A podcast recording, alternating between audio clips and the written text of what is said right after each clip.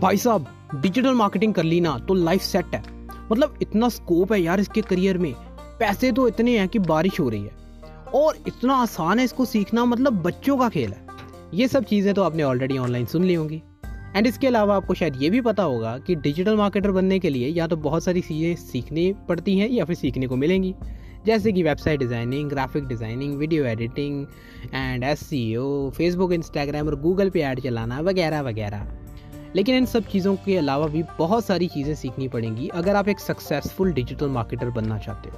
And उन बहुत सारी चीज़ों के बारे में ना हम इस पॉडकास्ट में बात करने वाले हैं। So make sure to subscribe to this podcast अगर आप एक सक्सेसफुल डिजिटल मार्केटर बनना चाहते हो। I see you in the next podcast तब तक के लिए स्टे कनेक्टेड धन्यवाद।